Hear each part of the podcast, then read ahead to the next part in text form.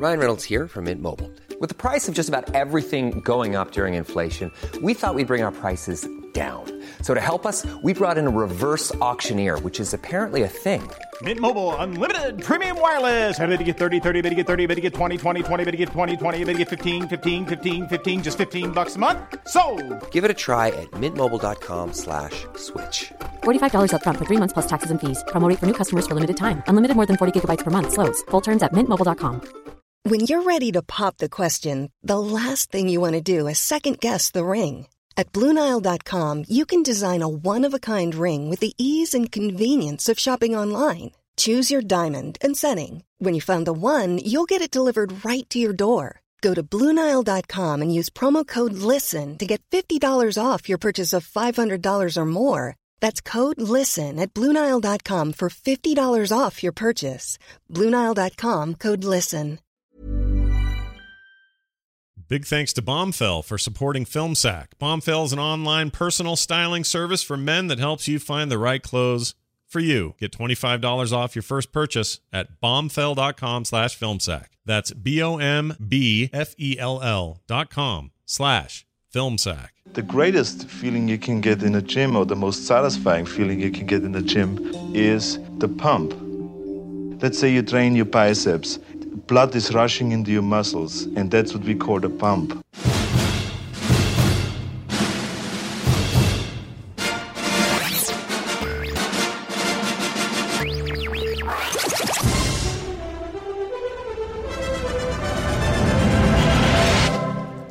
Oh, like I said, I'm busy anyway. This is Film Sack.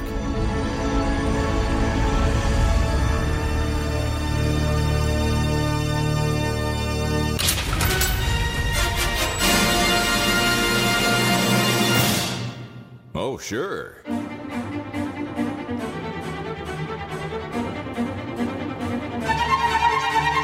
Hello, everybody. Welcome back to Film Sack. This is Film Sack, episode 346, and we are mining the very depths of film entertainment for all mankind. My name is Scott Johnson, and I'm joined today by Brian. He can't help. sorry, he can help move your poorly parked Italian car Dunaway. Oh man. Okay. Oh hi, Mr. Olympia, lost and found. How may we pump you up today? Just a little levity, sir. Yes, I, I totally understand. You you've lost your shirt, and that's no joke. Okay, so can you describe the shirt for me? It's red, right? Well, we have a lot of red shirts, sir. Can you tell me what size it is? A large, but it wears like a U small on your hulking body. Oh, okay. And and white trim? Oh, well, that does narrow it down. So, can you tell me, does it have any ironically cute pictures on it, like an owl or a cartoon dog? oh, oh, it does. It, it, it has Mickey Mickey Mouse on it. Uh, you say. Uh, where are you calling from anyway? The lobby. Oh, oh, okay. What's that? Oh, you you can see me? Oh, oh, oh I, I I see you waving now. Um, my, you are one large shirtless man. Really kind of hard to miss. What's that? The shirt I'm wearing? Um, oh yeah, uh, it's red with white trim and has Mickey Mouse on it. Hold please. It's like a play in three acts. I enjoy And he's that. gone. Yeah, I like that a lot. Uh, also with us, Randy. You should see what he can do with a water bottle, Jordan. Hello. Did he run? Did he run too? I don't. know. Aloha, Oh, hi. Scott, Go Brian, ahead. Yeah, yeah. Aloha. you know, the greatest feeling you can get while preparing to podcast, or the most satisfying feeling you can get while preparing to podcast, is the dump. Let's say you're about to do a show. You go drop a deuce right before, and that's what we call the dump. You squat into this really tight feeling like your, your hind end is going to explode at any minute and it's really tight. It's like someone's blowing air into it, into your backside. It just blows up and it feels really different. It feels fantastic. All three of you know you were there about 15 minutes ago. Hmm. I do like the pre-show dump. Yeah, pre-show dump's a good dump. Nothing wrong with that. Also, and finally with us, Brian, huge men and tiny panties exhibit. So true. okay, uh, hi, gentlemen, and uh, welcome to the 2017 Mr. Olympia competition. Now, the times have changed, and for your pose down, we're going to be introducing some new moves for you to make. Okay, so this first one is going to have you down on one knee with both hands outstretched down and in front of you. Yes, we call this one resetting the router. Okay, uh, this next one has you standing up and both of your arms straight out at shoulder length uh, at shoulder height with the wrist slightly curled up. This is called helping bring in the groceries. Okay. All right. This last one, you're going to be slightly hunched over with your hands around your back, uh, with your hands placed right down there on your lower back. And we call this one the result of years of overexerting yourself. Nicely done. Yeah. Thank you. This, this is my life. Y'all at home, the people at home, they have no idea what we've done here. We've watched a documentary. What have we done, Scott? We oh watched, dear we watched what a have we done? documentary, and I don't know what took us along or why this one got picked or whatever, but we always said, you know, one day we're going to do a documentary. We've also said one day we're going to pick something animated that's, you know, appropriate for the show, and we'll still get around to that. But We hit we hit both marks this week. yeah, I guess we kind of did. Yeah, we wanted something with huge, out of proportion uh, uh, characters, and gosh darn it, we got two with one stone. But anyway, it's uh, it's a little movie called Pumping Iron. Came out in 1977, and I don't remember this at all. So when Ibbott brought it up some time ago, it was a complete mystery to me that this even existed or what it was about. I assumed it was something uh, about this, and then I started looking it up. like, oh, okay, this is that famed Schwarzenegger Ferrigno uh, versus battle deal, which I'm, I guess I'm a little, I'm slightly disappointed in because even leading up to this, we had people writing in saying. I do not like how Schwarzenegger treated Ferrigno. I think Ferrigno got the shaft. and- Really? And, all this Oh, stuff. yeah. And I'm like, really? This this was really benign. I didn't feel like it was any kind of versus thing, really. Not Yeah. really. oh, and it- interesting. I, I thought that there was some some insulting, like, wow, you make so much noise when you're lifting. Why do you have to make so much noise? Ha ha ha. But that was that was just competitive sports, right? Because I mean, he didn't do anything outside it's the realm. Well, yeah, so it's but- not not outside the, the realm of competitive sports. I mean, this is pretty lightweight Yeah, compared to. I thought so too. I mean, recently we've seen we've Well- seen uh we've seen guys what wear a FU shirt. Yeah. Uh, that that FU suit, the guy with the with the pinstripes that said FU Yeah. all up and down. I mean, come on, that's Yeah, a that's a now real that's insult. aggressive. Well, we've got And- that. I mean, what's the, the big fight coming up now with McGregor and uh, who's the boxer that he's fighting? Oh, Who's uh, Uh, Floyd Mayweather?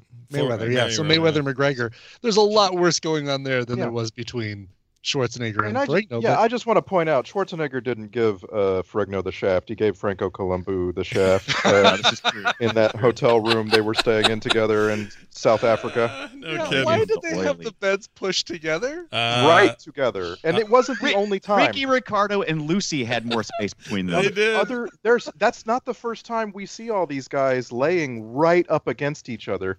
It's the first time is when they go to the beach Yep. and they're all. I guess it took me a while to realize they're getting tan. I didn't read Right. the the scene never tells you what in the world they're doing out there, except they're having some kind of slumber party. Yeah, Arnold's Like, sleeping in part of it, or is- at Not- least it, Yeah. it starts with him sleeping. Right. Not, not that there's anything wrong with being physically close to another man. I, but No. you're right. But you're right. The the but what we assume to be a very manly sport seemed a little more uh, intimate. You know, someone at, at ease with their uh, physical presence. Yeah, possibly. it surprised yeah. me. So yeah, let- let- let's get this out of the way right now. I mean, there's this is a very. It feels like a very homoerotic movie. and you got to and understand. we know it's, not 40 intended years to old. be. Right. It's 40 years old. But even, I mean, 40 years old. I mean, even if you looked at this 40 years ago, you'd still say, "Wow, it's uh, you know, you got a lot of guys uh, rubbing oil." You know what, Brian? over, uh, Brian, let me give you a little background so you can explain this. Sure. Here we go. Okay, now. now yes. me. Thank you. but is- because the music does not help in Right. the movie whatsoever. It's like, But is it is it is it is it is it because we associate such a free love type like I when I think of No. porn when I think of porn I really and bad porn I think of the 70s and so bad hair everything is here Yeah. bad hair is here Yeah. for uh, for this movie uh, a lot of oiled up people that Yeah. that's very 70s Mhm. uh, and a lot of bad 70s uh, music Yeah, and so it's in- in almost that all regard, here. yes. It's almost all here. It's it's all it's missing is the actual pornography. all the all all the dang wood paneling and all the you know the gems and everything it was Yeah. just yeah Yeah, that's totally right. So I, you know, whatever. It's a thing of its time. It's old. It's uh, it's old yeah, I mean, you know, Yeah. I, I looked at it. I mean, part of me, there were times where I was like, oh, this is like a real documentary. I kind of like this. I'm into this. and then there were other times where I was like, this this crowd's this plant. These people are not cheering normal. this is weird. Like people going, yeah, look at him. He looks so cool. And I'm I- like, you're I not totally real. Yeah, the, the initial um the initial crowd you see that's like disbelief, flailing their arms and yelling like they're watching the greatest thing ever. And then it's just, you know, three guys up on stage doing one pose after another of Yeah. Right. By the way, if by the way, if there's three places for three people competing, no one's going to lose, right? Because that's what we had. well, but they kicked out fourth place because uh, Oh. you know, what's his face? Katz uh Yeah, Mike oh yeah, Katz. Poor old, Mike Katz Poor and his great hair. poor, Yeah. poor old shirtless Katz. Oh, poor old shirtless This Katz. movie, this movie has so much drama. Yeah. I didn't expect these guys. Like I got, I got that Schwarzenegger's larger than life and everything, but I didn't expect them to be so dramatic all the time. Yeah, Like- they were much more than I thought too. That surprised me, and and they, and Yeah. also made me wonder if most of that stuff, not scripted per se, but encouraged. You know, Oh, like I think so for sure. yeah. Well, when your dad, when your dad is Salieri and he killed Mozart, and all he does is push, push, push, and talk, talk, talk, talk, talk. Yeah. Like you're gonna, you're gonna feel something. Sure, but like like the here's the other problem I have with the movie, or or a problem, maybe the only problem outside of its datedness and some of the porny aspects, but the uh the whole the whole thing that um that we had in the beginning, which was a, a whole other rivalry that, that just kind of went away. That We have like three chicks in the bucket in this movie, and they are all bodybuilders who we thought this movie was about. And then they were just poof gone, including the guy that won, the redheaded uh, kind of freckle dude that, that beat the the teacher. This Uh, these are great- What happened to that guy? Where did he go? Like, what? What are we just done with them? Well, and why did know, we see it's- him in the first place? That, that was really weird. I thought. Th- this is to me what almost makes this not a documentary, but almost like what we have now with reality TV. You have some of those red herrings who are like, Yeah. this may be who we're going to follow. Invest. Nah, just kidding. These people are gone. Yeah. Uh, Yeah. So I, I think there was, it's a- I don't know. I it I think the line is kind of blurred for this to be a documentary. You're not entirely certain that the filmmakers know they're making a, a cohesive film, and Right. that's the that's the weird the thing about it. Like, uh, Mr. France shows up in the very last scene, Yeah. and and damn near uh, takes the whole thing away from everybody. Like, that's that sort of thing. You you wonder like, did the filmmakers even know that was a possibility?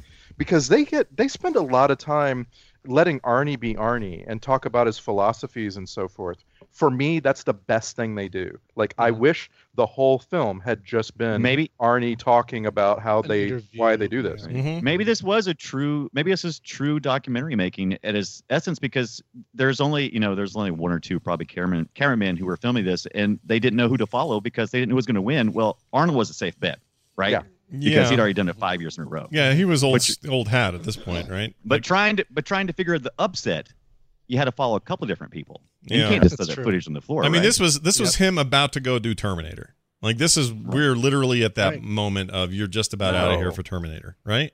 No, no, this is like This is seventy no. seven. decade Oh, before no. Terminator, No, this is like seventy seven. You had Terminator in what He's eighty? about to do Commando, right? 84.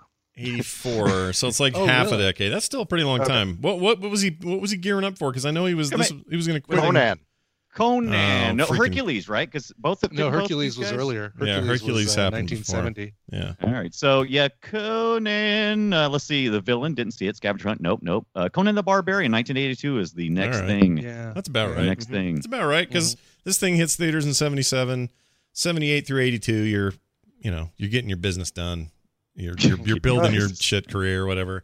But he, I, I, I, I'm with Randy. This should have been, and I wish there was one, and maybe there is one. But I would love like just a, a full length documentary that is all about Well, Arnold. guess what? Arnold coming here and working toward the top. Hello. Coming there. Guess, guess, guess what? There is a there is a well there is a hat on a hat documentary. There is a documentary about this documentary. What? Okay.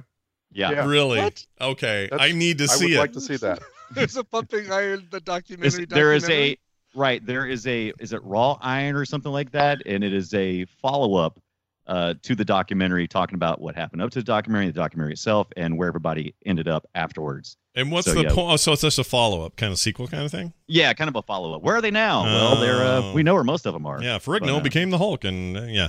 So when, when uh, this is another thing that bugged me in the movie. There's a scene toward the end where Arnold's going to win, and they're announcing the winners. Third place goes to uh, the Ferrigno. Frig, Frigno, oh right, yeah. This is in the Tallman category. Yeah, I yeah, loved yeah. it when they called it the Tallman. Yeah, the. Tallman category. But before he went back there, uh, they're all kind of like you know nervous up there, whatever, kind of like chattering back and forth and stuff.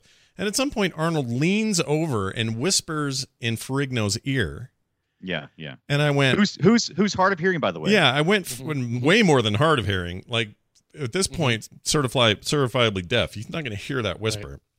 And so I'm thinking to myself, and he kind of leans into it. And so I thought to myself, well, I wonder if two things is going on here. One, he's not as deaf as we've been led to believe, or two, Arnold's just dumb for leaning in and trying to whisper into this deaf guy's ear. So, so you you're kind of challenged the whole film to figure out whether Arnold is smart or dumb, and it really comes to a crux in this one scene where he's giving an interview, and the interviewer is like, "So you're known as a prankster. Tell us about a prank." I love the prank. And then he starts talking about it, and you realize he's it's not a matter of smart and dumb. He's a 10-year-old boy trapped in a man's Right. body.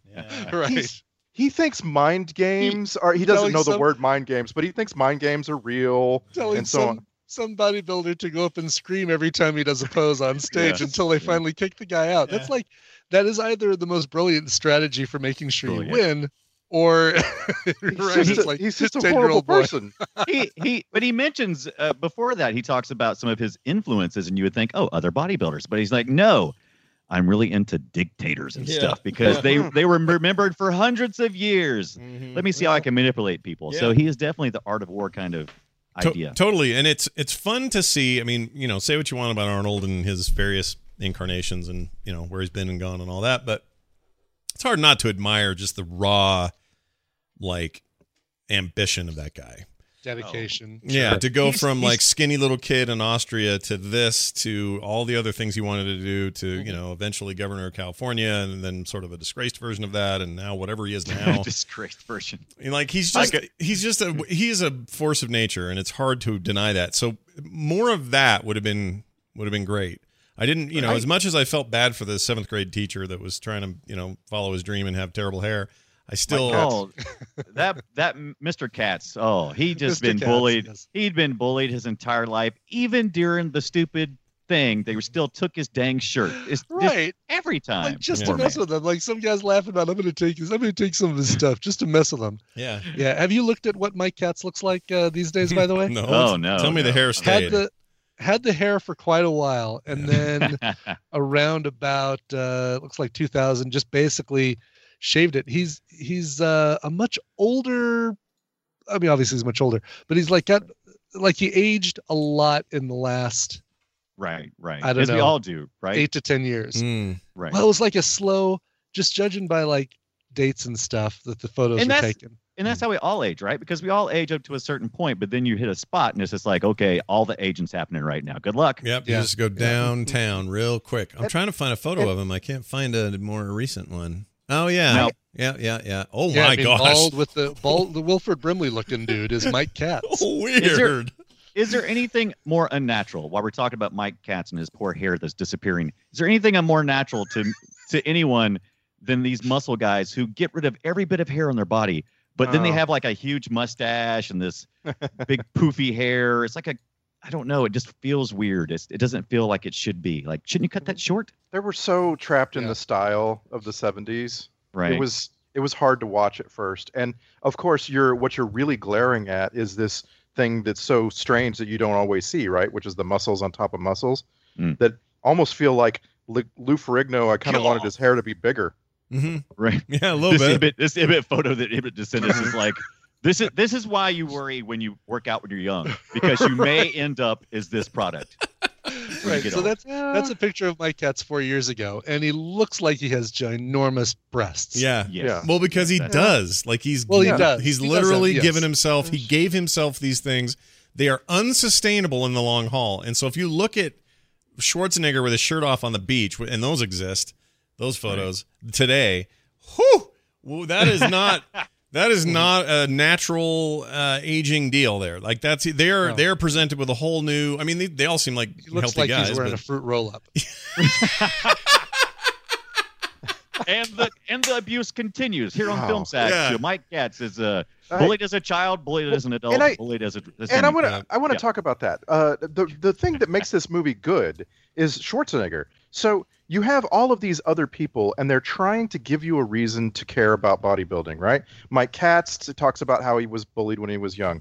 Franco Columbu was a small Italian who wanted to be who wanted to you know be able to be stronger than the other ones around him. Lou Ferrigno is driven by Matty Ferrigno, who uh, we never understand why in the world they're doing this, but Arnold Schwarzenegger starts the film by saying, "Oh, you think it's weird? Let me explain it to you," and gives you an actual explanation Does. about good about the mind of a sculptor. And it's and it's like, "Oh, wow, yeah, he's actually uh, not only you know like the best bodybuilder here, he's the strongest thinker of, Yeah. the, of the group of them. Mhm. He's Yeah. he's the philosopher here." yeah. Yeah. no, And totally. and I will say that his explanation definitely gave me some clarity into like, oh, that totally makes sense. Like you look at it, you look at yourself in the mirror and say, all right, um, the shoulders actually look out of proportion with the rest of my body. Which Right. I don't know how you look in the mirror when you look like some of these guys and say everything looks out of proportion on this body. But but you say, okay, my my leg my uh, shoulders look out of proportion.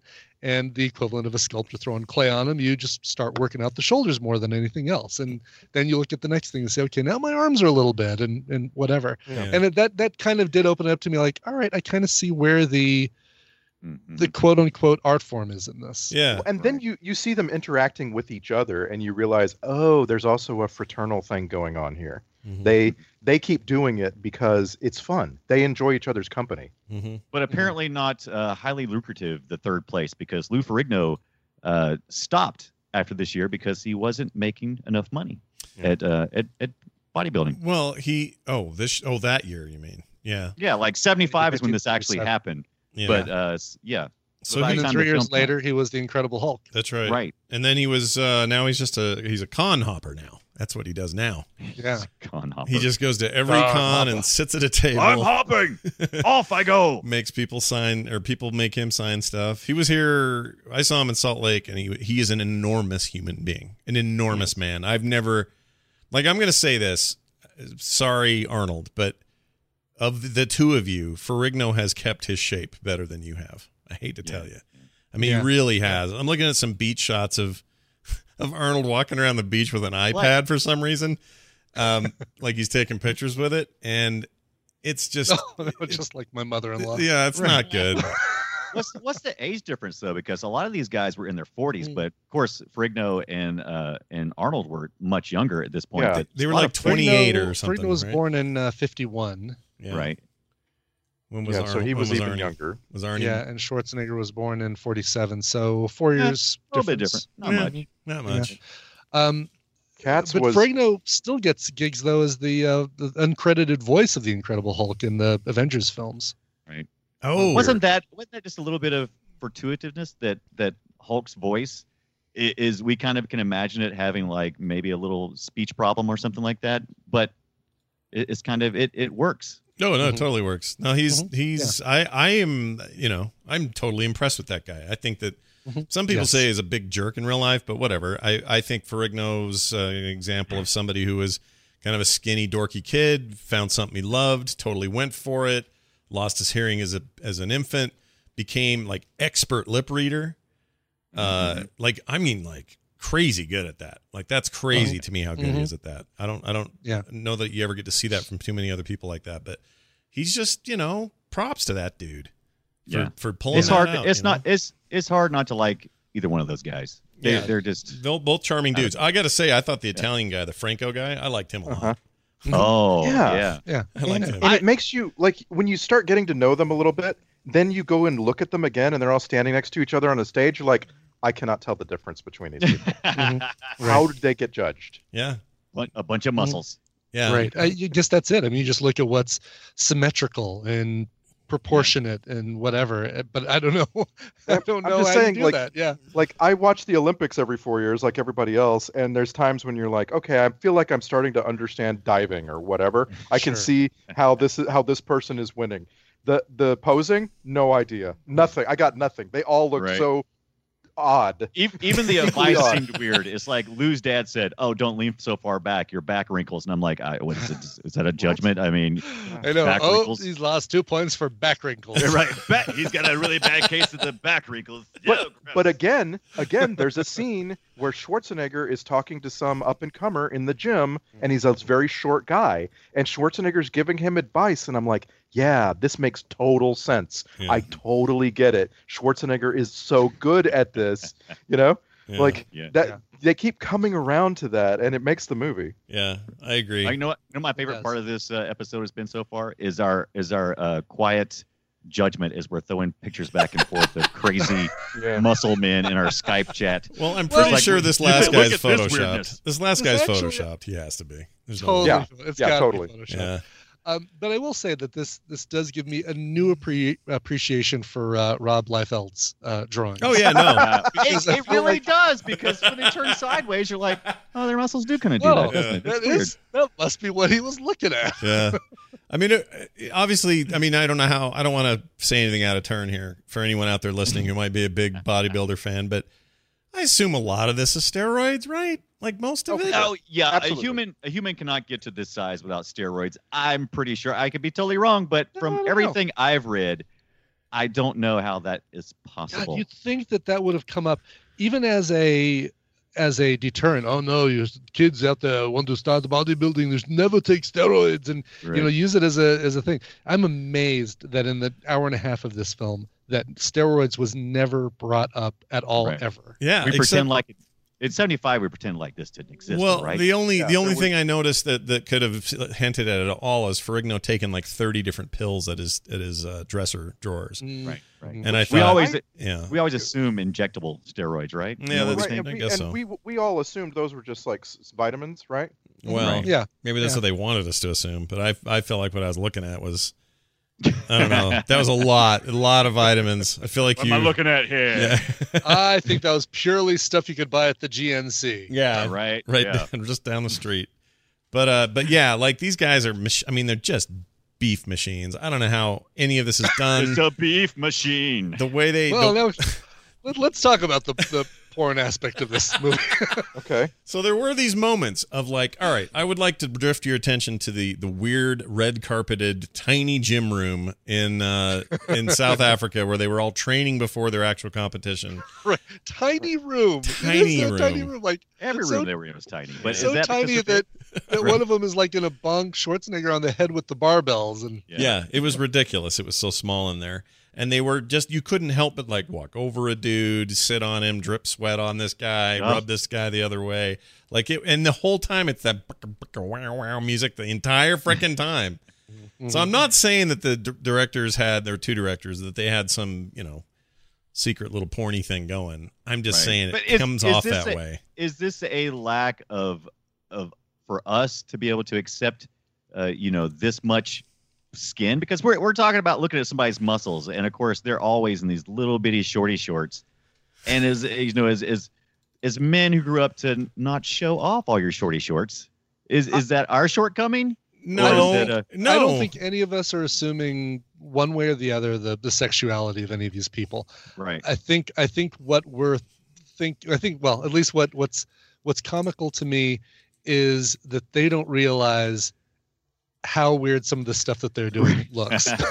I feel uncomfortable at the regular gym all right? There's no way I can handle their gym. Well, part of part of it is they're the they're the width of like four normal people, and so so them walking around in the tiniest little skimpy little wiener cover, and they're so just inches from each other all the time, and they're just going and slapping and just constantly looking at their biceps, always looking down. Look at this, look at this, poking at it. Ooh, look what I got. Poking. It was just we to me that the whole thing felt just foreign to me. Let's The- look. Yeah. It was a lot, lot of it was foreign. Could we just get past it and just get rid of the skibbies and just go ahead and show? Uh, you know, They just- do. just- There's just do a it. there's Just- a shower scene. well, in there's a shower scene. Oh, you don't see anything, true. but there is a shower Yes, you do. Well, you get Yes, a quick you do. you get a quick glimpse of uh, of the Italian sausage. If, what Oh, you, if, you, you- if you pause it, you get the full Italian sausage. If you, Oh, I must have. I must have Right. missed it. you blinked. It Darn. wasn't. It wasn't Uh, much. yes. yeah. Let's just Well, say. maybe there are steroids. yeah, I was gonna say the other effect of steroids was in full effect as well. It turns out. oh my. Oh Uh, my. but anyway, they, it's fine. I a- as a sport, I gain. I thought I was just going to laugh at this, and I came away with more respect than I expected. Um, and, and it's not. It's not that I. I mean, I always ex- respected the work ethic it takes to do this, and and and it does. It, whether steroids or not, the stuff they have to do with weights and and training and stuff is unbelievable. So Didn't you all feel like someone was going to throw their back out? oh, every time was anyone did anything, like me, I was afraid I was going to throw my back out watching it. You kidding me? I was convinced I was going to see somebody's entire colon come out their shorts Right. any minute now because I was like, they're just going to it- they're going to shoot those right out. There's just no way. Yeah, they're not they're not doing something simple over and over and over. They're doing something really hard a few times. And it just like every time they showed him lifting weights, I'm like, "Oh, one of these guys, he's just going to like snap his own arm off or something." Yeah, Yeah. yeah. Well, Waiting Arnold said, you know, he's fallen over before. He's thrown up a bunch of times. Like Yeah. you always see, that's, see. that's my. He Yeah. was talking about that as his line to keep going. That's my line to stop. If I feel like I'm going to faint, I'm like, nope. no, exactly. If Time to listen, I, down. I've seen those like actual competitions where somebody deadlifts a bunch of weight, and then the first thing they do as soon as they get it over the head is yak everywhere. Like Yeah. if I do that, I think I'm getting into a different line of work. I'm going to go do Yeah. something Right. else.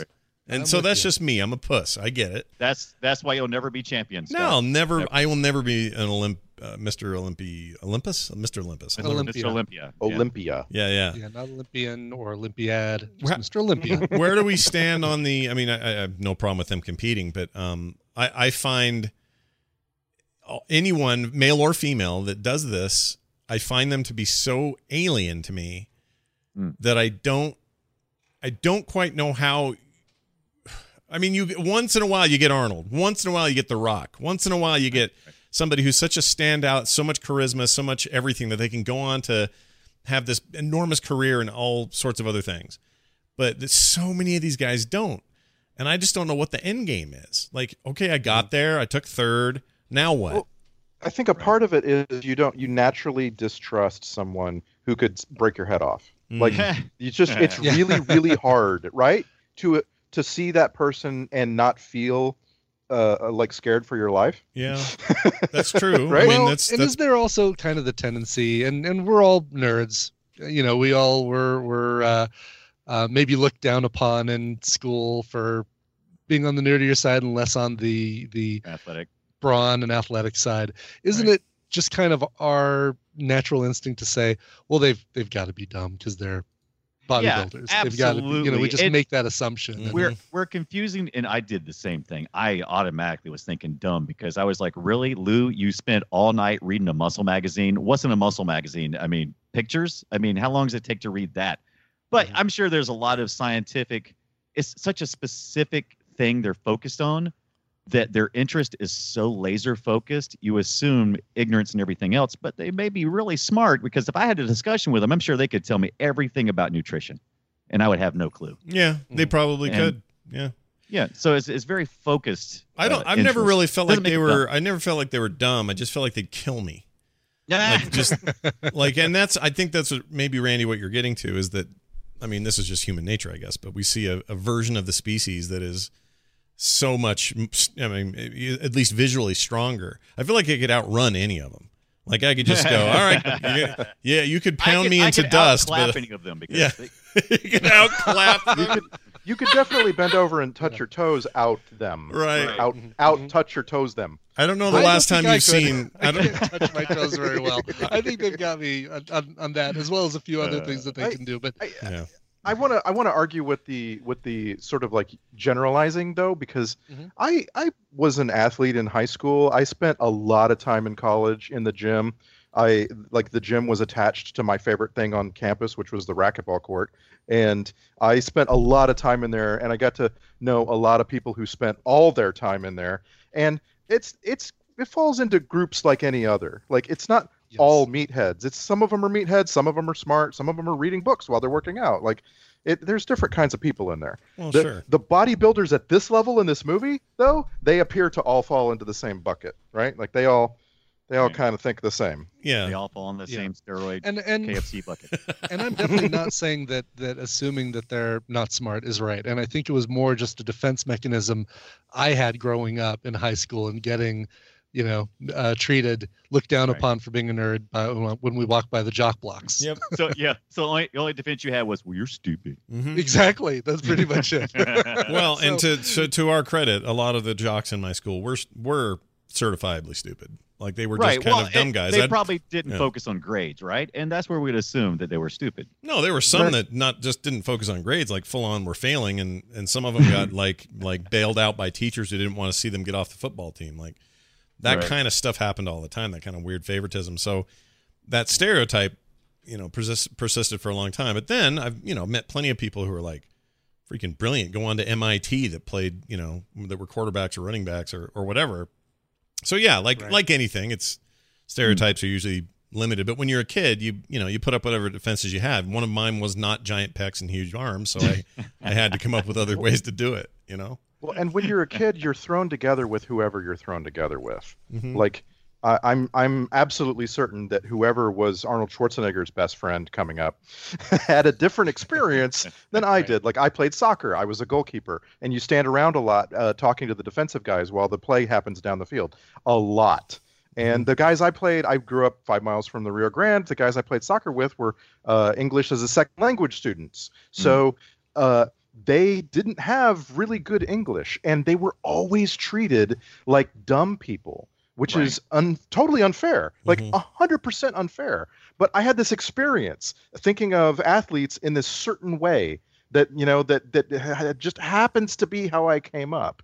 you know, mm-hmm. if if I'd grown up somewhere else, I would have had a different experience with different people around me. Yeah. This movie is about all those people that are the same sort of coming together. Like they he he literally says, I couldn't wait to go to the United States. And then he gets to the US, he couldn't wait to go to Muscle Beach. Uh, the guy from Italy, same thing. They tell me I have to go to California. He goes to California. Like these are self-selected for kind of being dumb in the same way. And and it comes through. You don't really right? You don't Mhm. really look at any of them and and and think they're that's different than those the rest of them. No, no, everything. Th- these were all the same class of whatever, and that brings me to a question. And I wrote this down because I don't know the answer to it, and I didn't do a lot of deep diving or anything. But what's the status of this stuff today? Like, is it still a big deal? Are there people? Oh, Is I don't think still a it's Mr. Olympia con- Yeah. Yeah. Oh, absolutely. I don't think it's grown or shrunk any though. We just don't have. It's just like anything else. We don't have a celebrity, a superstar like Arnold Schwarzenegger. It's it's hard to bring outside general interest into a sport uh, without that. Because really, I mean, before uh, Michael Phelps, I mean, how many of us really paid attention to to swimming? I mean, Hmm. not me. Yeah. Oh, yeah, good so point. there's if you do a search for Mr. Olympia, I mean there there's photos up here of as recent as uh 2015. I don't see a 2016, but okay, again, some of these have to be photoshopped. These can't be real. Yeah, some of it. If you go to the official site, you'd be shocked at the ones that are real. And also, also, let me tell you something I've noticed that changed a lot since Arnold's time. Their little uh, banana hammock is about the size of a freaking uh, uh, marble. I mean, look at that. There's nothing yeah, there. uh, well, yeah.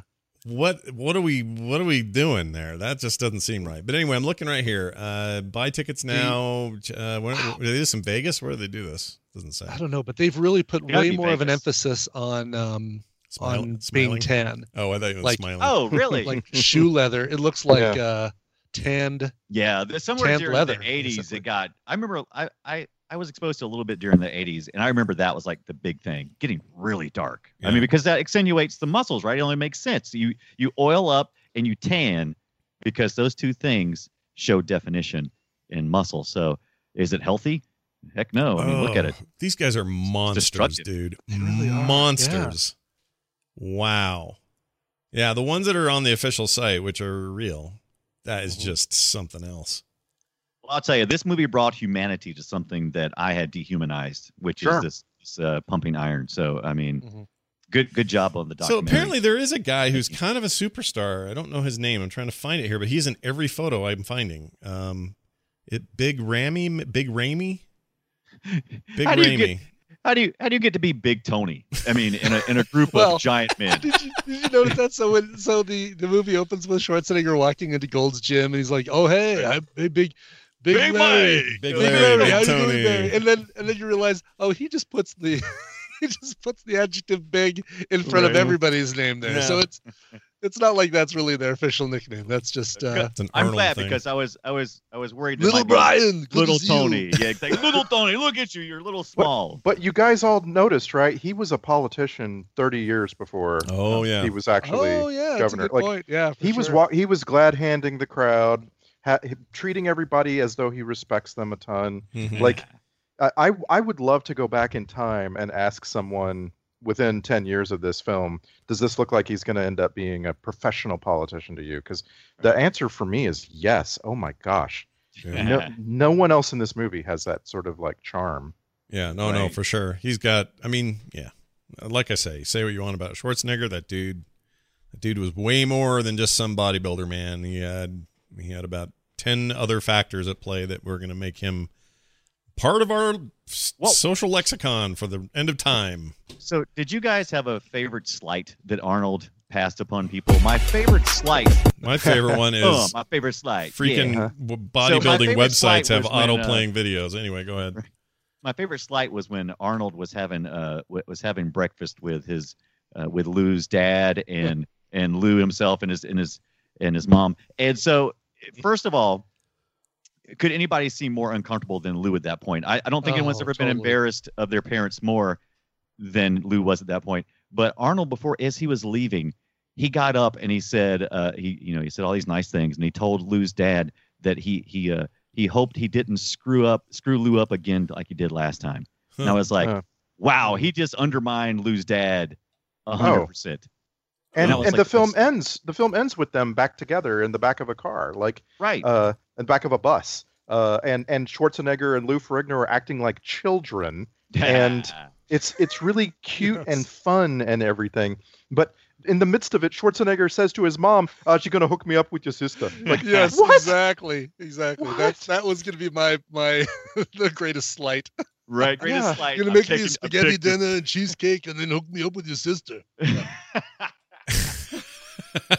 So I could kind of see where people said that you know Schwarzenegger was kind of ruthless to Yeah. Lou, but it was it was so subdued. Yeah, he felt like he was. He thought he was being funny. I mean, Right. I, I don't think he was d- meaning that much ill intent or whatever. But he also f- sounded like a twenty-year-old cocky butthole.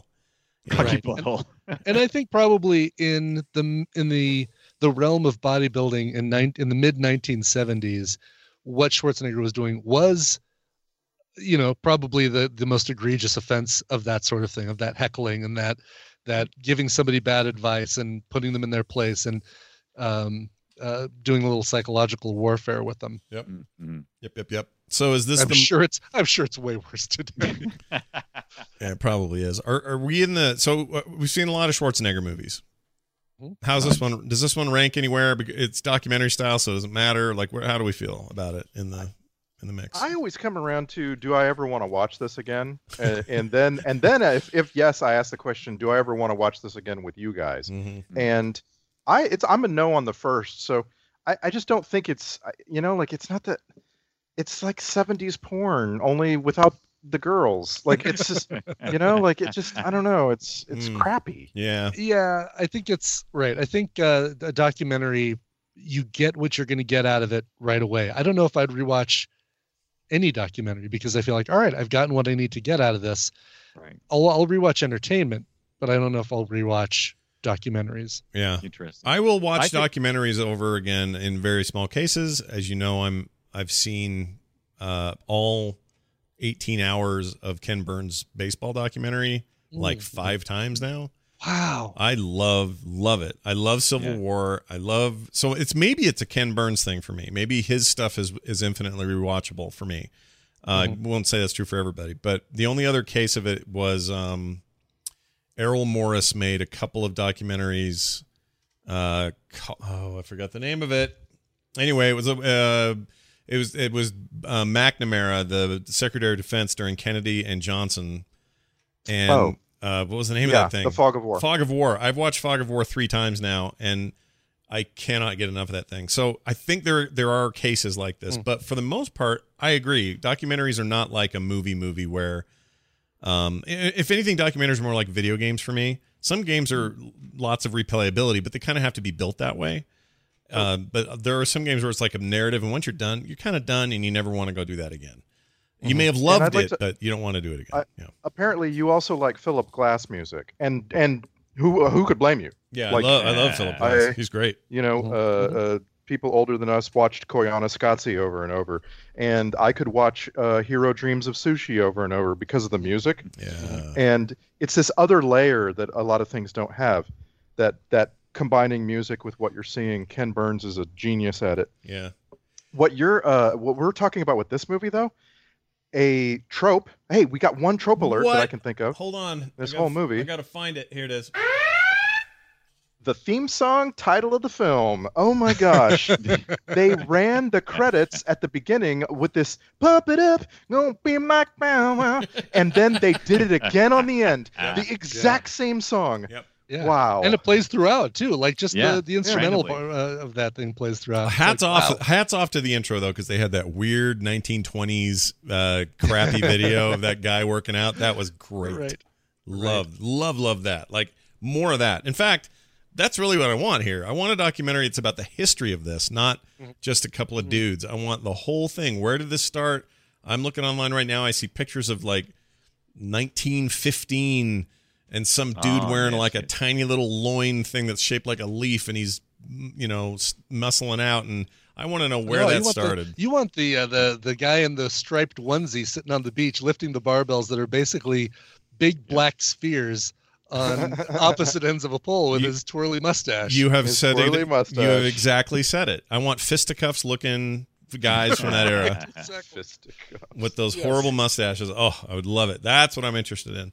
But to your point about rewatchable documentaries, I'll give you one that you'll never watch twice, and I think Randy's seen it. So I can least- name a bunch. Go ahead. for me, for me, it's uh, it's that um, uh, that Jesus food. Camp movie. I can't do Jesus Oh. Camp. Oh. Wow. That was Too really, harsh. really hard to watch. Yeah. I mean, part of the reason it was such a raw, just turn the camera on and watch people be terrible kind of movie, and no commentary, no narrator, no music. And that made it even rougher. I think it's important viewing, but then at the end, you were like, okay, I'm done with that, and I will Feel- never watch that dirty. again. Yeah. Did not like it. But yeah, there's lots of, uh, probably lots of those like that. But Still a good question, and I bet we'll get emails people saying, "Oh, the most rewatchable documentary ever is this one about Scientology or whatever they want to do," and we'll we'll share those emails on the other side, I guess. But But a lot of times, a lot of times, the point of documentary is to show you something that you don't want to see, Mm, like that you you're going out of your way to not observe these things, and you We're have trying to, s- to woke you. Yeah. Right. right. Every now and then, a documentary is a, a spot in your life where you stop and say, "Okay, I'm going to let this into my brain." And you know, uh, Jesus Camp it, it re- re- always reminds me of um, War Dance, yeah, which is about uh, victim uh, orphaned victims of war in Uganda yeah, and Right, it's right. Horrific. it's really good, But but, horrific. You yeah. should watch it. Yeah. maybe maybe you don't need to see it a second time ever, and it, it stays seared in your brain. hmm But like, So- I feel like documentaries can be more important than Is- than fictional films. Is there more of a controversial director of documentaries in our personal lifetimes than Michael Moore? Is- No, he's it, and I can't is he stand his documentaries. I cannot stand Right. them. Because they feel very slanted, right? Because they Not only definitely feel- slanted, well, no, it's his not. style. His it's style his style. so It's his. Style, style okay. annoys me. He's a, he's a he's a. I mean, yes, he's slanted. There's no question about that. But well, he try he tries to create drama sometimes to increase. Oh, absolutely, right? absolutely. Right? But that's part of my personality problem with him. He's just a dick. Like I just Right. can't stand him. I ugh, I hate his documentaries, and I don't really like um, what's his name with his fast food. What's the deal? Like, Oh, Morgan uh, Spurlock. yeah, I don't. I'm not into Seinfeld? that. Yeah, no, not Seinfeld. Morgan Seinfeld. Spurlock. I would watch a Seinfeld documentary in a heartbeat. I, Morgan What's Spurlock. the deal with fast food? Morgan Spurlock is our generation's like superstar documentary maker. Mm. and he really doesn't do much other than he's really good at looking at his own camera and talking. Yeah. Like that's his. Mhm. He's, Yeah. he's got a, a knack for It's that. just not my thing. I they're they're doing this the the series on on the media, this NPR show, or I guess it's not NPR technically, PRI, whatever it is. But they're they have it in podcast form, and they're doing this series of interviews with podcast or with um, documentary directors, writers, producers, that kind of stuff, and talking about the ones where, like recently, one of the really big, it wasn't Earth Two, but one of these big BBC nature documentaries looked like they had the most incredible footage of this rare bird or whatever it was and just can't get it anywhere. And then later they find out no that was captured and it was in some fenced in. You know like like we we make a lot of assumptions about documentaries. When they show us something we go oh well that is a documentation of fact and a lot of times it isn't. So it's a, so these this series is about the ethics of that and and what steps over the line and what doesn't. And and if you're under a budget constraint maybe it makes sense to put birds in a cage just not say anything about it. While others would advocate you always say something about it. Like that's fascinating that whole that whole thing because they are making something different. You're not making back to the future. You're making this thing where you have maybe a point you want to make and if you fudge that just a little you invalidate your entire point in the end whether Yeah. you like whether whether you really do or don't it doesn't matter perception will kill you our our expectation of most documentaries that we want balance and truth because we feel like it should be the truthiest truth there is Yeah. when you're Right. watching a documentary. Don't don't play with me. Let us make the decision on, on Right. which way we feel about it. Just present us the facts. Yeah, and you're not going to get that with Michael Moore. You're not going to get that with uh, Bill Maher. You're not going to get that with you know a half a dozen conservative directors. You're going to get that with. Usually, it's the people who turn the camera on and let shit happen is the ones I mm-hmm. trust. Yeah. Or, or interview somebody like that Errol Morris stuff. I love it because it's just the, these incredible insights from the people involved. That's it. Like there's no. Right. And here's what I think while I narrate half this movie away. It's not like that. I really, I really appreciate those. Now, those can those also be, you know, skewed or whatever? Of course they can. I mean, nothing, everything's suspect ever now, but oh, still, you try to, you know, you try to, and that maybe that's why I like the Ken Burns stuff because in some ways, if I was 12 and you said, "Here, Scott, watch a Ken Ken Burns documentary," I'd rather slit my wrists. That sounds Yeah. terrible. How boring is this? Because there's no excitement. There's no. It's boring. But once you get to a certain maturity, you're like, oh no, wait, this is this is like historical, and here are some photographs, and here's a letter, and here's a, and that stuff just, you know, I mean, that's why he's probably the greatest whatever. documentarian of all time. I don't think it's weird to even say that. I think that's straight up the truth. oh, I think a, a problem with Pumping Iron for me is that we've seen such good documentaries the last decade or two. Like the form has just taken way off, and and now people have seen Exit Through the Gift Shop and Man on Wire and and uh, for uh, do, compare Bowling for Columbine, which is uh, honestly uh, Michael Moore's best, uh, and and it's very well constructed. Compare it to Pumping Iron, which I just you. How could you appreciate this? It looks horrible. Yeah, I guess so. I mean, somebody like a lot of the IMDb reviews are like, "Oh, it's the best bodybuilding documentary of all time." Well, he's, you low know, bar set. I wrote. so maybe there's not a lot around it, but there's a really good wrestling documentary called Oh shoot, something on the mat. Pumping, pumping chairs. No, it's uh, mat. No. Pump- folding chairs. Folding chairs over on, your head. on the mat or off the mat or something like the mat. Oh, something with that the sounds mat. right. Mat, whatever it is. I forget. don't know. That's awesome. Like Joey Image is yelling at the screen right now. I mean, there. I think there's no subject you couldn't do a great documentary on if you just have the right angles or whatever. This thing was just we're a bunch of dudes putting oil on, and when then we're gonna go talk for a bit. And Arnold's kind of a dick, isn't he? Sure he is. Here's a deaf guy. We Like it just wasn't.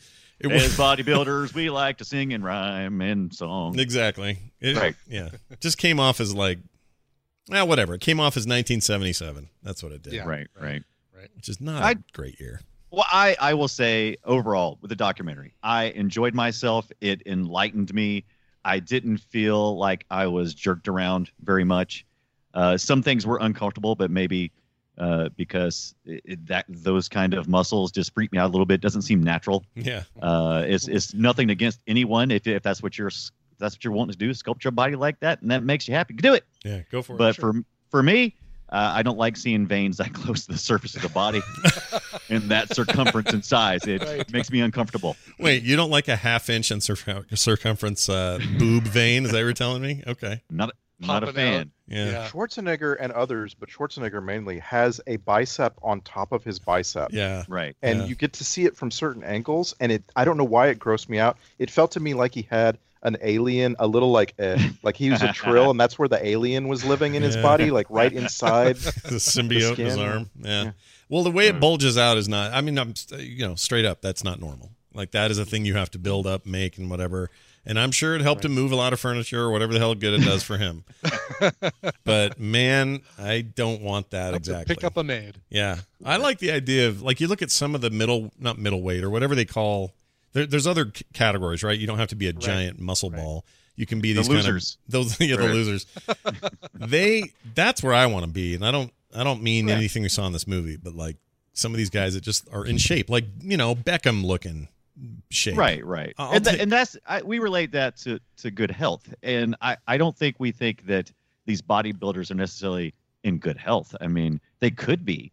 Uh, unlikely if you're abusing your body. You're you're pushing your body beyond the points of when when your body says, "Hey, this is pain. Let's stop," and you go, "Whatever." Yeah, That that's not healthy. these guys all seem to be living. I mean, not that they, sh- not that a percentage should be dead or anything, but like wrestlers seem to die so early. It seems like, and they all Head- have these issues. injuries, and right? well, f- Yeah. football mostly. Football head. So in football, you got head, head injuries.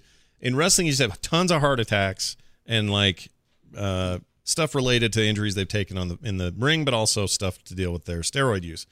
But with these these bodybuilder guys, you never hear about any of that. They all seem to be just moving along just fine. you know, they be- all have weird right. boobs now, but you know, whatever.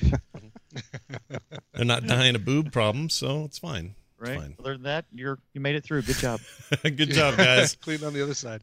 Do you get a reduction when you got something like that going on? I think you, I think you Yeah, can. I think you do. Yeah, there's a bunch of uh, let's see, New York City ad I found somewhere that was specifically for it was a plastic surgery clinic just for guys like this Oh, and women who wanted to go get reductions on stuff once they got you know you get older and it's just excess stuff and you don't need it. So Yeah. cut it out. I would too. I mean, I think I, I think I totally would. And that one, one of those out. pictures Yeah. I put in Skype was a guy who needs it. Did you guys see that one? Yeah. Oh man, there is no shortage of photoshopped muscle men on the internet. Oh no, yeah. Well, I- even No. that one's that one's supposedly real and from some place where this guy needs help. Because none of that looks right. That looks. Did you have you guys ever watched there? There's a I've seen a documentary on um, steroid abuse and people's obsessions with uh, with shooting uh, you know the steroids strictly into the muscle and making them become totally exaggerated to the point they're just grotesque. right? Uh, I'm, I'm trying to remember if it was a TV series, but it was definitely a, a documentary style. But I remember thinking, wow, the, these people are obsessed uh, unhealthily uh, to try to get big uh, Well, with working out yeah, and also at some steroids. at some point it's a body image problem for some. right. I mean, it's not everybody, obviously, but Mm-hmm. like there's going to be some people like any like anything, you just take it too far, and you know whether it's you know women with eating disorders, men with eating disorders, whether it's eating too much or not enough, or doing things Mm-hmm. Welcome like to this your Therapy body. Thursdays. Yeah, here it is. Uh, thank you very much. Wendy will be here next time. Bye, everybody. All right, before we get to clips, uh, which are coming right up, I want to talk to you guys about Bombfell. They're an online personal styling service for men that helps find the right clothes for you. They definitely help find the right clothes for me. It's an easier way for men to get better clothes. Simple as that. I hate going shopping. Ask my wife. I freaking hate it. So I love what Bombfell does because they do all the work for me. After completing a very simple questionnaire, I and you will be matched with one on one people. A dedicated personal uh, stylist is their name. Uh, they handpick everything. All right. So you're working with somebody who knows style, not just you being like, well, I think that looks okay. Like they know what they're doing. Your stylist will email you uh, his or her selections after you've had 48 hours or so to make changes or even cancel altogether. Uh, you're in total control, by the way, which is nice. And there are no fees. When you sign up, you pay zero dollars because there are no fees to work uh, with them. It's the only styling service that does not charge a styling fee or subscription fee. You only pay for the clothes you keep. Bombfell is the only service that can make this claim, which is awesome. Uh, they're very convenient, very straightforward, completely flexible. You can receive clothes every one, two, or three months, and you can pause or cancel at any time. Clothing is shipped straight to your door. No need to spend hours shopping at the store. Uh, it was very easy to sign up. Taking the uh, style quiz was simple. Uh, getting what I needed was fast and easy. And they sent me clothes that not only fit but look really good on me. My wife was like, "What are you doing?" I'm like, uh, "Look at me! I went shopping." I kind of faked it a little bit and told her I went shopping, but I really didn't. It was all Bombfell, and it was really a great feeling. I opened up this pack package, tried everything on, everything fit. The quality of the pieces was great. Even my kids were kind of impressed. Anyway, here's what I want you guys to do. We have a very special offer just for listeners of the show. For $25 off your first purchase, go to bombfell.com slash filmsack. That's B-O-M-B-F-E-L-L dot com slash filmsack. That's bombfell.com slash filmsack for $25 off your first purchase. Thanks again to Bombfell for supporting the show. I do have some clips if you'd like to hear them. They are uh, various. Oh. There's not a ton, but there's some. Uh, here's the little I hope narrator. there's some grunting. There is a little grunting, a little bit of grunting. Here's one. Here's the dude kind of narrating the movie. So here's him. Gold's Gym, Venice, California, where many of the best bodybuilders in the world come to train. He would just kind of come in once in a while and give you a little info. Yeah, it was very Yeah. random. Yeah. And that Gold's Gym was like way nicer than Lou's panel trailer he worked out in. Wooden, yeah, shag Yeah. carpeting. Uh, Yeah, yeah. that gave me the. Maybe I grew. Well, whatever. We all grew up. We would have been kids. You know, what was I six or seven the year this Right. came out? So for me, I would have. Being in a room full of wood paneling and shag red carpet is creepy. I don't like it's it. It's sweaty. It's just gives me bad feelings of that time. But I think it does because you look back at it today and and and what people who have that today, what Right. that kind of implies. yeah, they never, they never, they never got you know to fix it. They Right. never got to update it. They're still stuck in. Yeah, I think you're probably right. I hadn't thought of it that way. That's true. When it was in style, Mhm. who cares? But now- Everybody had that. You were downstairs playing Atari in a room that looked probably just like that. You were playing your house. wood paneled Atari. I yeah. mean, and now, and now, and you're you're matching Atari. But if now, if you go into a home like that, you go into a basement like that, you're pretty sure someone's putting the lotion on the skin somewhere. I really don't like it. Freaks me out. I, I was amazed in, in that moment to see these shots of Santa Monica because apparently 40 years ago, Santa Monica was a sleepy ocean town with not a lot of buildings. And now, like, it was far away from Los Angeles back then. Now it is Los Angeles. You can't get an apartment there for less than three grand a month. Yeah. Like, it, it didn't look right to me at all looking back in time like this. yeah. I, I, I don't know. I just, it was something weird about how that scene was uh, out in the country on the beach. Sprawl is real, man. Get you every time. Uh, here's Arnold saying words for you. Here you go. Arnold Schwarzenegger, 28 years I'll old. take it back. This is not Arnold. This is that guy talking about Arnold. Arnold Schwarzenegger, 28 years old, 6 foot 2, 240 pounds. Mr. Olympia for the past five years. He is preparing to defend his title this year for the last time. I'd always assumed I was taller, or that I was shorter than Arnold Schwarzenegger. I'm actually two inches taller than him, and I would love to just stand next to him. Hmm. That'd be fun. right. That'd be one He's thing I'd have even- on him. He's That'd probably be it. even shorter now. Yeah, he'd probably all a little shrunk, right? We all shrank Yeah. a little bit. Actually, I'm closer to six three these days than I was 6'4". Uh, Arnold, here's Arnold, and I don't know what he's saying. I mean, it's not any stranger as uh, going into a car and trying to go in, in a quarter mile five seconds. I mean, that's for me strange. What? So he's talking about he's drag saying- racing, right? Well, he's talking Yeah. about how people think that bodybuilding is strange, but for him, it's like, all right, well, this is normal to me, but I think car racing is strange. Oh, and for them to push, I get Plus, it. I could never fit in a car. I mean, Yeah. or or anything else. If you're a writer and you got to push through three chapters you're struggling with, like it's Right. just Right. his it's his thing, right? right. Yeah. I get that. Uh, here's I just cut this out for fun. That's what we call the pump. I'm gonna use that for a long time. That's what we call the pump. Uh, sorry, but we have to play this. Is what I wrote. Okay. Here it is, and I apologize in advance. Oh, but, uh, if you have kids, you know, you may have to I know what you're about to point. you may have to Yeah. explain this. I guess I don't know if you even want to. You know parents. what? I played it. I played it out loud on my TV right in front of my seven-year-old. He had no idea that there was anything wrong Yeah. being spoken Any- about. so- Seven, yeah, you're fine there. I, I don't know if you got like a 12 year old you're worried about. There's maybe. a blissful innocence involved with, with not knowing the, the extra meaning of the word My- that he says an awful lot. My Yeah. seven-year-old is about on the same mental level as Arnold Schwarzenegger. Great. Well, here goes then. His philosophy about what it feels like to work out. It's as satisfying to me as uh, coming is, you know, as uh, having sex with a woman and coming. so, can you believe how much I am in heaven? I'm like uh, getting the feeling of coming in the gym. I'm getting the feeling of coming at home. I'm getting the feeling of coming backstage when I pump up, when I pose out in front of 5,000 people. I get the same feeling. So I'm coming day and night. I mean, it's terrific, right? so, you know, I'm in heaven. Yeah. We- There's your we- Except for the cleaning bill. Right, true, true. How much?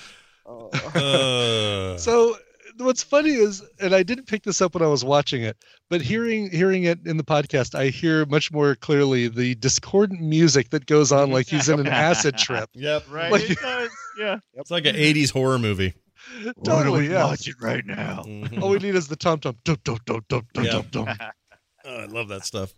All right. How sorry, but we have to. Pl- oh, I did that already.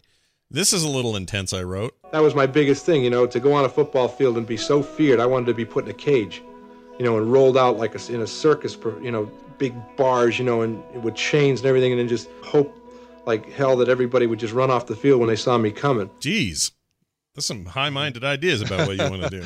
I wanted to be basically the uh, monster in King Kong. yeah, I really like King Kong, and really, I just like to be the ape. That's what you should he he really it, it was sad. I I- the, It was. his his whole Yes. character was sad because you could tell he was tough life, and even after he lost, oh my gosh, his concession rant was weird. Yeah, Made me Yeah, feel super sad. yeah. Yeah. And the guy that won, you could just tell it's just kind of a-hole. You know. Yeah. Just Well, got that's, that that's how you get to the top. But then again, these documentaries like reality TV. I mean, I'll, I, I what an eye opener it was to have a editor on Current Geek whose editing work had just finished up on one of those Housewives of Atlanta or somewhere. He did editing work on um, Pawn Stars and on what's the one where they the Storage Wars ones? Yeah, Storage Wars. He says in every single case, all of it is made. None of it is real.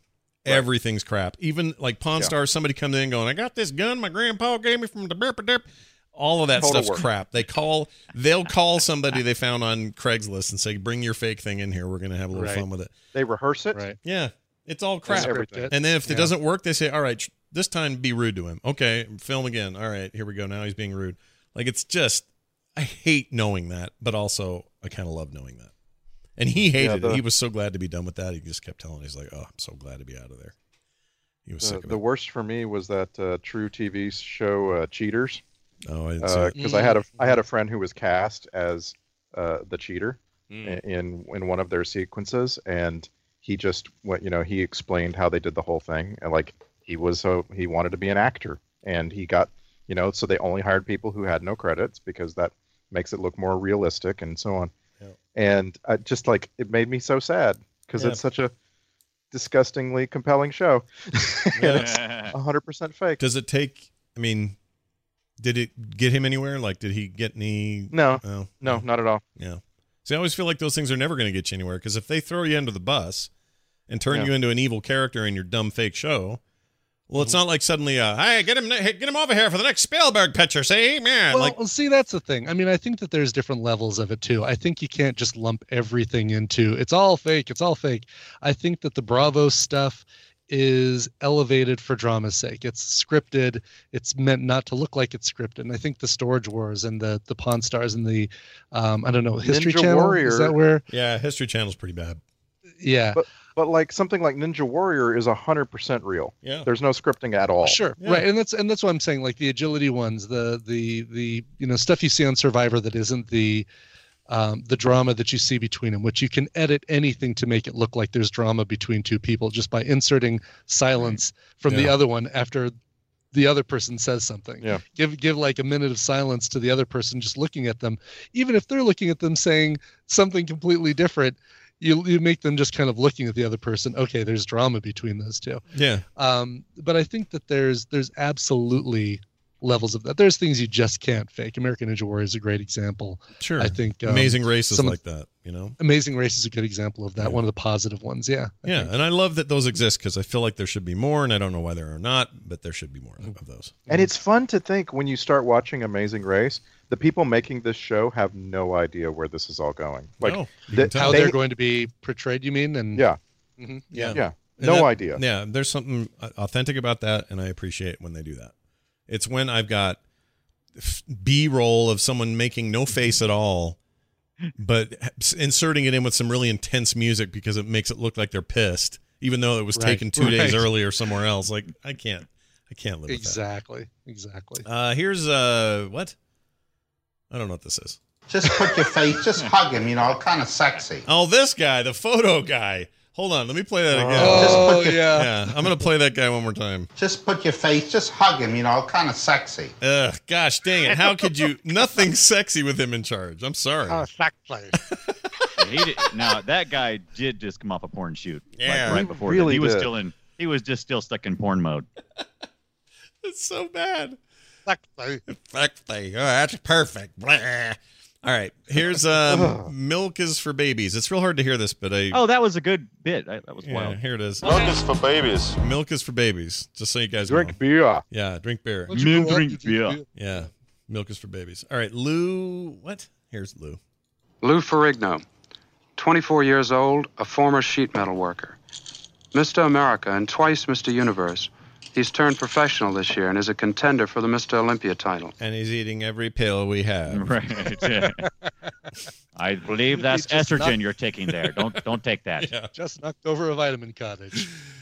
Uh, here's what's this? Threw up? Oh, him talking about barfing while he works out. I threw up many times while I was working out, but it doesn't matter. It it matters. It does Yeah, matter. right. It matters. It matters. We're we're all in agreement over here. Yeah, Right. yeah. I think you're wrong on that one. I think it does matter. I mean, it may not stop then you he- from working out, but you know. Yeah, and then he follows it up with his story about his mom calling and telling him his dad is dead, and he's like, "Whatever, I've got."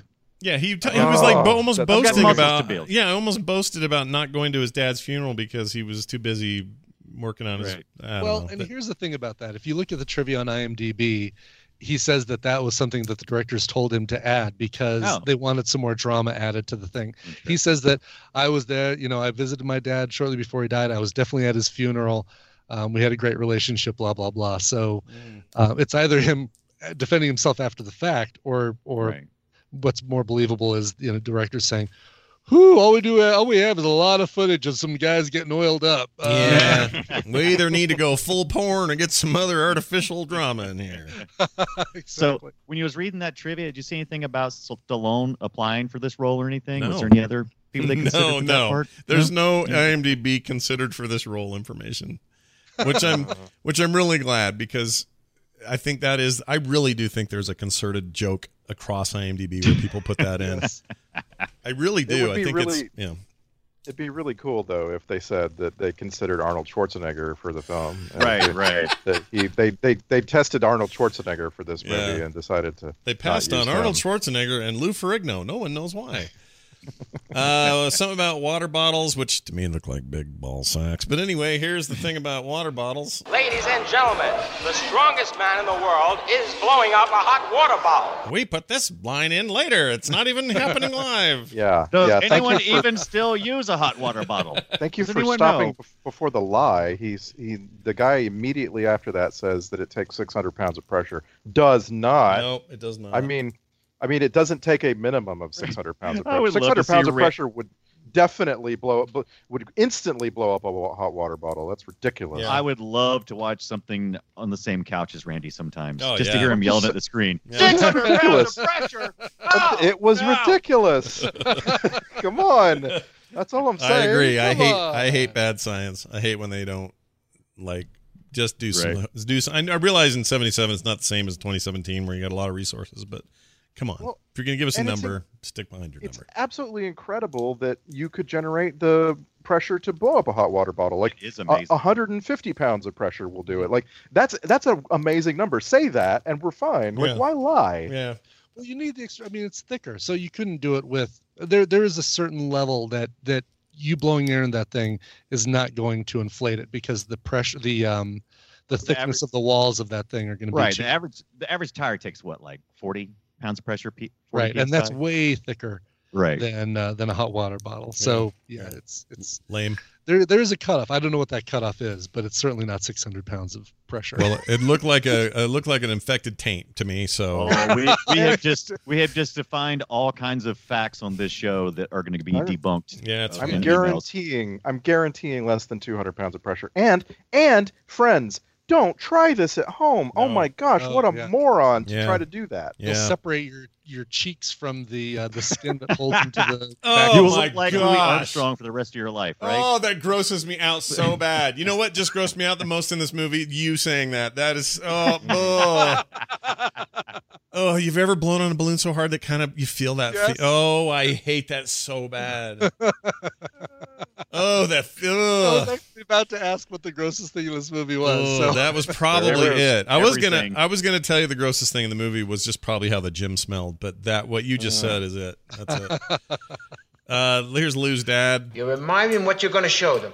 And then you go, boom, like you're saying, take a look at this hunk of man. Something like that, okay? go go with that, something like that. Okay. Bam. reminds me of uh was it is it Armisen from Saturday Out Live that does those documentaries? Oh, uh, Fred Armisen, yeah. Yeah, yeah. yeah. He's he sounded Mhm. a lot like him there. Yes, like the one of his sound, but characters. But he looks like F. Murray Abraham. right, right, true story. hundred percent. Totally does. That guy died in 2003, just for the record. Okay. Uh, Weird Arnold sound. Ah, All right, there's that. Now that's him talking about sex, right? Uh, I don't That's remember. Was That him talking to that was the? him talking about uh, the guy that he told to to scream when he walked in there. So when he screamed, Oh, when he yeah. raised his Oh, hands right. up high, Yeah. scream high. When he puts your hands down low, scream low, and then he demonstrated the sound. It was his interview with Waldo over there. Like, There, he said that. Like Yes. the most Yes. Waldo ass shirt I've ever seen. Uh, wa- uh, more Weird Arnold sounds. No, you know, no, no. Ah! Okay, some more of that. And then uh, Arnold thinks he's perfect. I don't have any weak points. I had weak points a few years ago, but the, my main uh, thing in mind is my goal always was to even out everything to the point that everything is perfect. Oh, good job, buddy.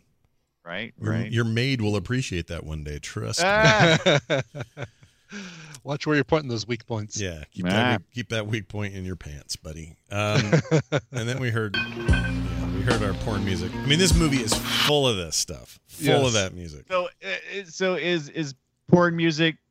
Is it seventies cheaply made music? Is that porn music? Is that what we're defining, or are we saying they also used porn music? I'm- They use no. I mm, think they use some of the same instrumentation that you get in porn music, which is Yeah. the Right. the wah wah pedal on the guitar, Mm-hmm. the really slow groove drums. Scrooge. Yep. I think it's just a, a kind of music, and they used it Right. or made it or whatever they did. This is what happens when you lift too much weight. Pissed blood! All right, that's from last Oh week. my gosh, what a callback! Yeah, good callback. Thank you. Uh, that means that it's time for this, everybody.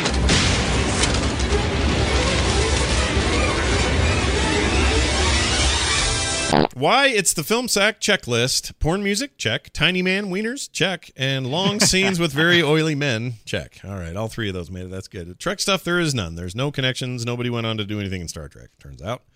Uh, not Arnold, not Ferrigno, wait, not wait, nobody. what? Lou Ferrigno did Star Trek stuff. No, he didn't. Did he? Y- yes, he did. Uh, according to Daryl, he didn't, and I couldn't find it either. So Uh, I if you go to the remember wiki, if you go to the Wikipedia, he does some Star Trek things on Lou Ferrigno. So let me look it up real quick while y'all continue to talk, because I'm pretty sure. Oh, you know what? Star Trek continues. That was the. What TV is series. that? No, that's that was 2014. a- what the hell was that? 2014. It's like a uh, like a fan made thing. Uh, further adventures Oh. of the crew. Oh yeah, yeah, yeah, that's what it is. He's in a he's in a fan film. That's what it is. Ah, okay. Yeah. Well, Well, it, It's still it's a counts. It's a, Loose it's a fan TV show. yeah, I'm gonna. You know what? Aaron Gray was. I'm gonna say we can count Yeah. it. Marina Sirtis was in it. s- s- Whatever. How do you say her name? Uh, somebody else that was big in this. a a loose Trek connection. How about that? Yeah, Grant Grant That's pretty Imahara is in there as Sulu. yeah, he's Sulu in that. All that right. guy. And I'm pretty sure uh, Q- uh, Q's in it, isn't he? Oh, really? Yeah. Um, well, he's on the I haven't poster. gotten, Wow. I haven't gotten to his name yet. He's on the poster here. you think that's him? Hold on. Yeah, that's Q. That is straight up Q. Yeah. That is straight up Q, my friend. That is uppercase Q, not lowercase What? Q. That is. We're only Q. paying you to be in the connection. No John, no John de Lancie listed. weird. Yeah. We just need you for the poster. How much for the poster, Mr. de Lancie? I don't know. Can you make change for a hundred? Guy, it's forty bucks. I only have thirty nine. We'll laugh off then. That's what he. Oh, said. there he is. He is. Yes, he was in one episode in 2017. was he Q in that? No, he was Galisti. Galisti. Yeah, G A L I S T I. I'm gonna get paid Like for that. spelling it makes it any better.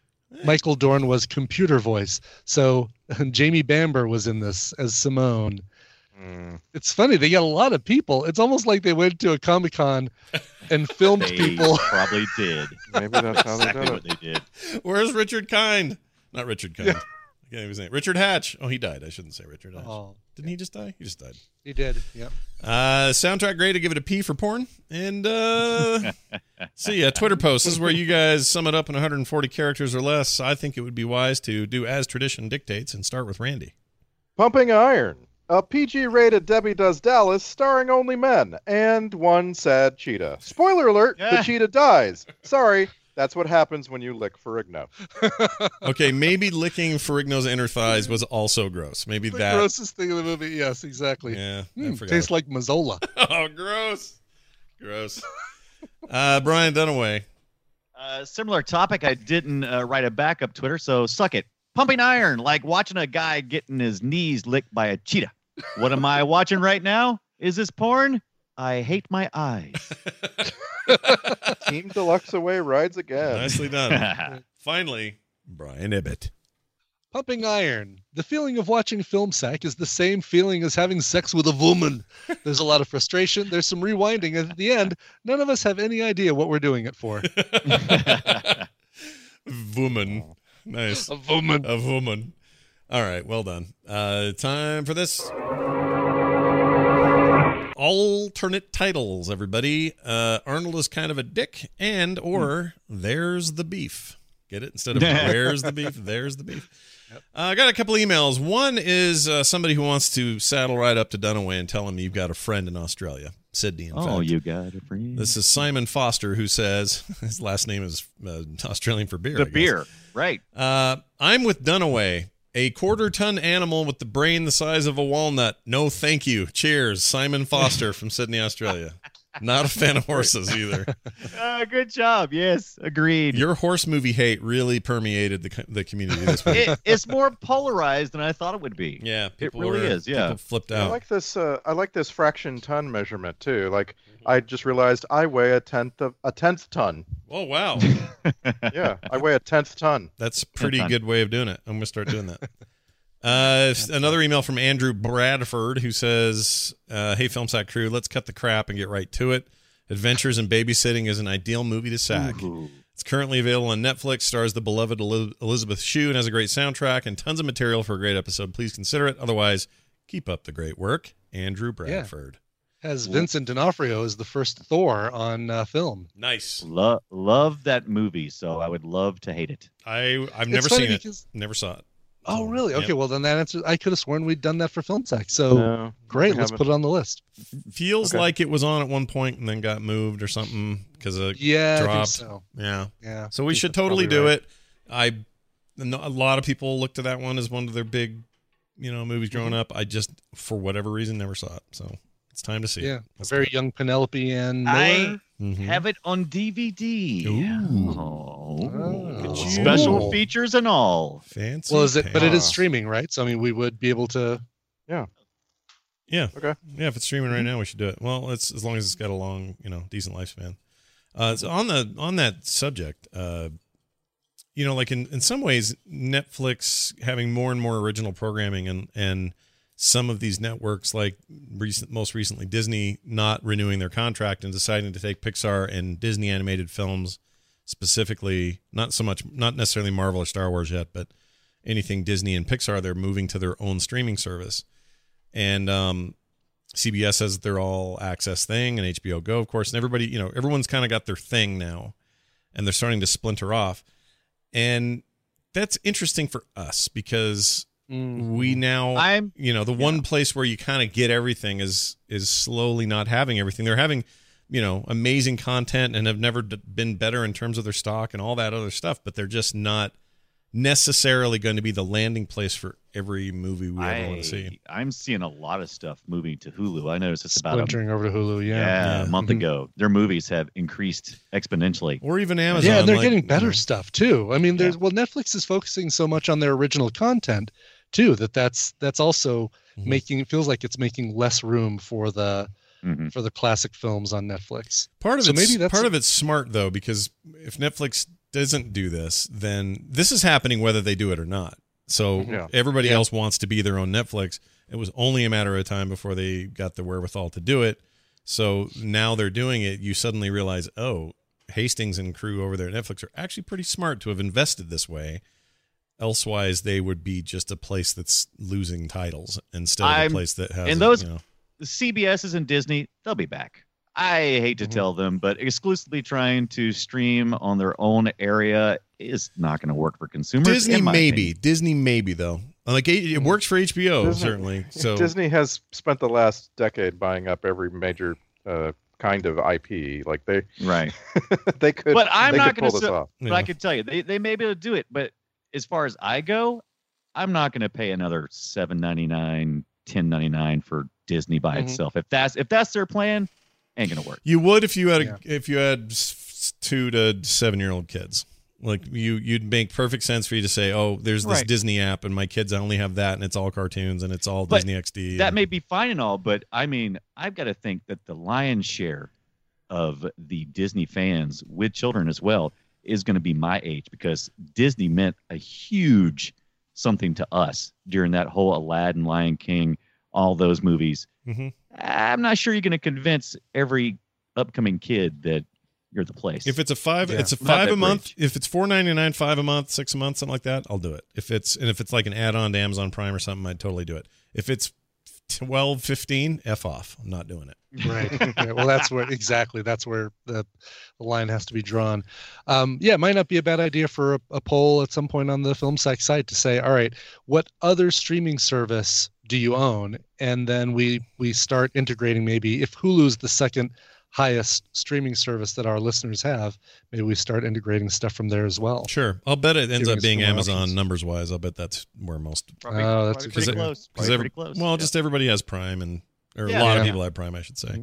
But that's also much more of a U.S. thing. So, yeah, there's there's questions. Maybe a survey would be a good idea. I like that actually. We'll put one, we'll put one together. We'll put it out there and let you guys. Uh, well, I've kind, the of, I've kind of accidentally locked us into it, haven't I? By Right, you kinda saying- have. by suggesting it Yeah. on the show. nicely done. In the meantime, we're not going to stream something next week at all, are we? We're going to uh, go offline. no, next Oh, week yeah. we're here. I thought, aren't we? Next, well, no, we're Yes, going no, offline we're gonna- for our video. Yeah. Yeah, Oh, we're gonna oh, watch oh. a, We're doing Strange We're gonna watch a, a DVD that Adam Harris sent us called Strange Brew. That's right. We're finally getting to it, Adam. You can breathe easy, and if you're still listening to the show, it's been a long time. You hoser. Yeah, you hoser. Uh, yeah, I heard. I just heard an interview with Rick Moranis uh, like two days ago. I, th- I mean, I thought he was totally done and out, but apparently he's been doing stuff in Canada and mostly raising his kids. And there was no controversy. There was no Hollywood is killing me. It was just him going, "I'm having kids, and I'd like to spend time with them and not do this."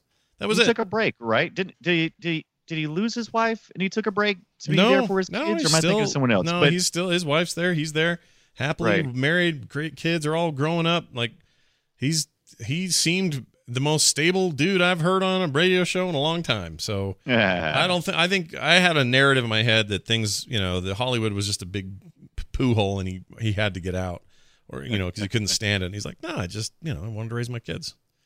Right. I wanted to be here for them. Yeah. I had I had enough money. I was making Ghostbusters money, so I was fine. Special feature on this DVD: uh, the animated adventures of Bob and Doug McKenzie. I watched Oh, that you've when got it a much better DVD than I do. I watched that when Mm. that aired, dude. Isn't that funny? I was so into it. I was so excited when it aired, and then it didn't last, but I loved it.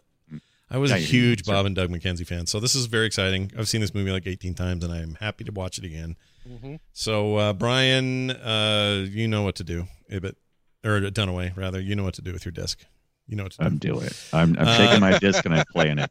The- we all have the disc, but I need a special version for what I do. But anyway, um, yeah, thanks for that, Adam Harris, and uh, we'll Adam, right? Adam, Adam? Adam. Yes, Adam. Adam, Adam, Adam, Adam. Uh, we'll get to that and many other DVDs in the future. Um, I think that's it for that. That's our next film next week. Strange Mhm. Brew, Yep. everybody. Uh, don't forget, you can find us on the web, filmsack.com. You can uh, leave us emails, filmsack at gmail.com. And if you so want to, you can send us like an attachment. We'll be happy to play it on the show as long as it's not dumb or too long. we'll take whatever you Wow. got. Yeah, DD. that's right. Better not be dumb though. You can also uh, find us on Twitter at FilmSack. And uh, that's it. Thanks for everything. Oh, and leave us reviews wherever you get your podcast because that helps us out in lots and lots of ways. That's going to do it for us, for me, for Ryan, for Brian, and for Randy. Mm. We'll see you next time. It's cheetah licking good. Coming. Ew.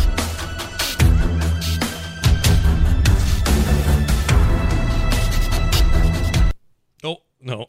No.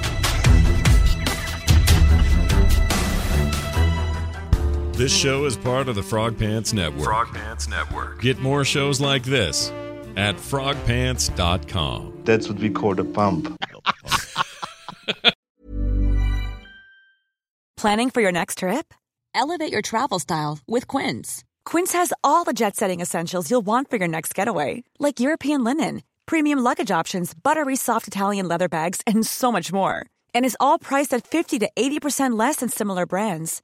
Plus, Quince only works with factories that use safe and ethical manufacturing practices.